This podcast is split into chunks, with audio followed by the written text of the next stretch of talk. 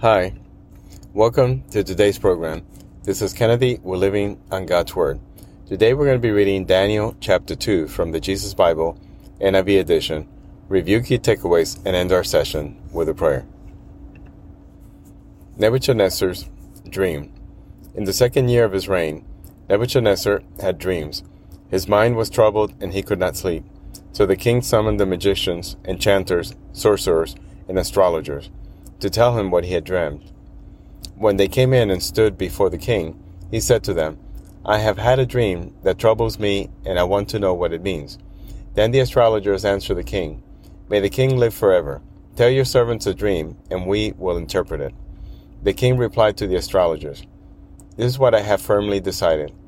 If you do not tell me what my dream was and interpret it, I will have you cut into pieces and your houses turned into piles of rubble. But if you tell me the dream and explain it, you will receive from me gifts and rewards and great honor. So tell me the dream and interpret it for me. Once more they replied, Let the king tell his servants the dream, and we will interpret it. Then the king answered, I'm certain that you're trying to gain time, because you realize that this is what I have firmly decided. If you do not tell me the dream, there is only one penalty for you. You have conspired to tell me misleading and wicked things, hoping the situation would change. So then tell me the dream, and I will know that you can interpret it for me. The astrologers answered the king, There's no one on earth who can do what the king asks. No king, however great and mighty, has ever asked such a thing of any magician or enchanter or astrologer. What the king asks is too difficult. No one can reveal it to the king except the gods, and they do not live among humans. This made the king so angry and furious that he ordered the execution of all the wise men of Babylon. So the decree was issued to put the wise men to death, and men were sent to look for Daniel and his friends to put them to death. When Arioch, the commander of the king's guard, had gone out to put to death the wise men of Babylon, Daniel spoke to him with wisdom and tact. He asked the king's officer, Why did the king issue such a harsh decree? Arioch then explained the matter to Daniel. At this time, Daniel went in to the king and asked for time, so that he might interpret the dream for him. Then Daniel returned to his house and explained the matter to his friends Hananiah, Mishael, and Azariah. He urged them to plead for mercy from the God of heaven concerning this mystery, so that he and his friends might not be executed with the rest of the wise men of Babylon. During the night, the mystery was revealed to Daniel in a vision. Then Daniel praised the God of heaven and said, Praise be to the name of God forever and ever. Wisdom and power are His. He changes times and seasons. He deposes kings and raises up others. He gives wisdom to the wise and knowledge to the discerning. He reveals deep and hidden things. He knows what lies in darkness, and light dwells with him. I thank and praise you, God of my ancestors. You have given me wisdom and power. You have made known to me what we asked of you.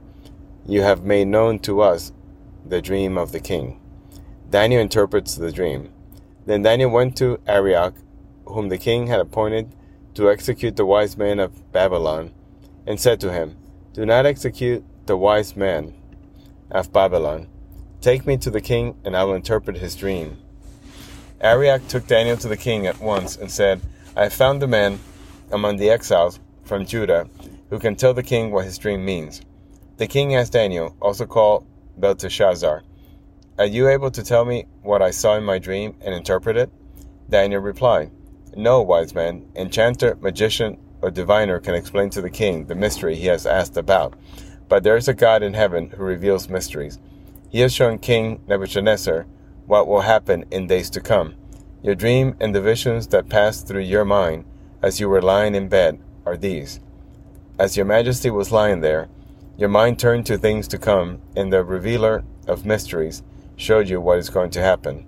As for me, this mystery has been revealed to me, not because I have greater wisdom than anyone else alive, but so that your majesty may know the interpretation and that you may understand what went through your mind. Your majesty looked, and there before you stood a large statue, an enormous, dazzling, statue, awesome in appearance. The head of the statue was made of pure gold, its chest and arms of silver, its belly and thighs of bronze, its legs of iron, its feet partly of iron and partly of baked clay. While you were watching, a rock was cut out, but not by human hands. It struck the statue on its feet of iron and clay and smashed them. Then the iron, the clay, and the bronze, the silver, and the gold were all broken to pieces and became like chaff on a threshing floor in the summer. The wind swept them away without leaving a trace, but the rock that struck the statue became a huge mountain and filled the whole earth. This was a dream, and now we will interpret it to the king. Your Majesty, you are the King of kings. The God of heaven has given you dominion and power and might and glory. In your hands he has placed all mankind and the beasts of the field and the birds in the sky. Wherever they live, he has made you ruler over them all.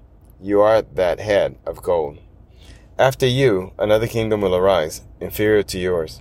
Next, a third kingdom, one of bronze, will rule over the whole earth. Finally, there will be a fourth kingdom, strong as iron. For iron breaks and smashes everything.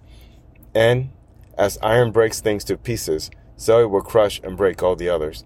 Just as you saw that the feet and toes were partly of baked clay and partly of iron, so this will be a divided kingdom. Yet it will have some of the strength of iron in it, even as you saw iron mixed with clay. As the toes were partly iron and partly clay, so the kingdom will be partly strong and partly brittle. And just as you saw the iron mixed with baked clay, so the people will be a mixture and will not remain united any more than iron mixes with clay. In the time of those kings, the God of heaven will set up a kingdom that will never be destroyed, nor will it be left to another people. It will crush all those kingdoms and bring them to an end, but it will itself endure forever. This is the meaning of the vision of the rock cut out of a mountain, but not by human hands, a rock that broke the iron, the bronze, the clay, the silver, and the gold to pieces. The great God has shown the king what will take place in the future. The dream is true, and its interpretation is trustworthy. The king Nebuchadnezzar fell prostrate before Daniel and paid him honor, in order that an offering and incense be presented to him. The king said to Daniel, Surely your God is the God of gods, and the Lord of kings, with the revealer of mystery for you were able to reveal this mystery. Then the king placed Daniel in a high position and lavished many gifts on him. He made him ruler over the entire province of Babylon and placed him in charge of all its wise men. Moreover, at Daniel's request, the king appointed Shadrach, Meshach, and Abednego administrators over the province of Babylon, while Daniel himself remained at the royal court. This is the end of Daniel chapter 2.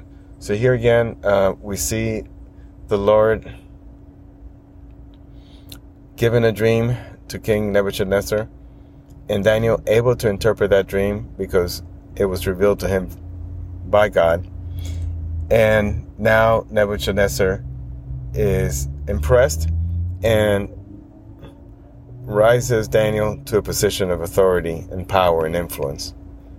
And this is the beginning of the Daniel story.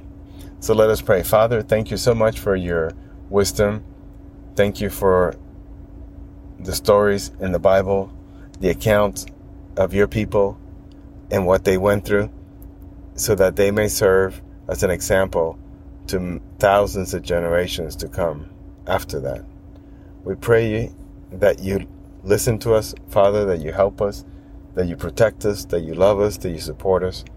We pray that you send the Holy Spirit and we pray this in Jesus' name. Amen. This concludes today's reading interpretation of Daniel chapter 2. We hope that you will join us again tomorrow. God bless you. This is Kennedy, your brother in Christ, always. If you feel so inclined, please review and rate this podcast by scrolling all the way down. Thank you.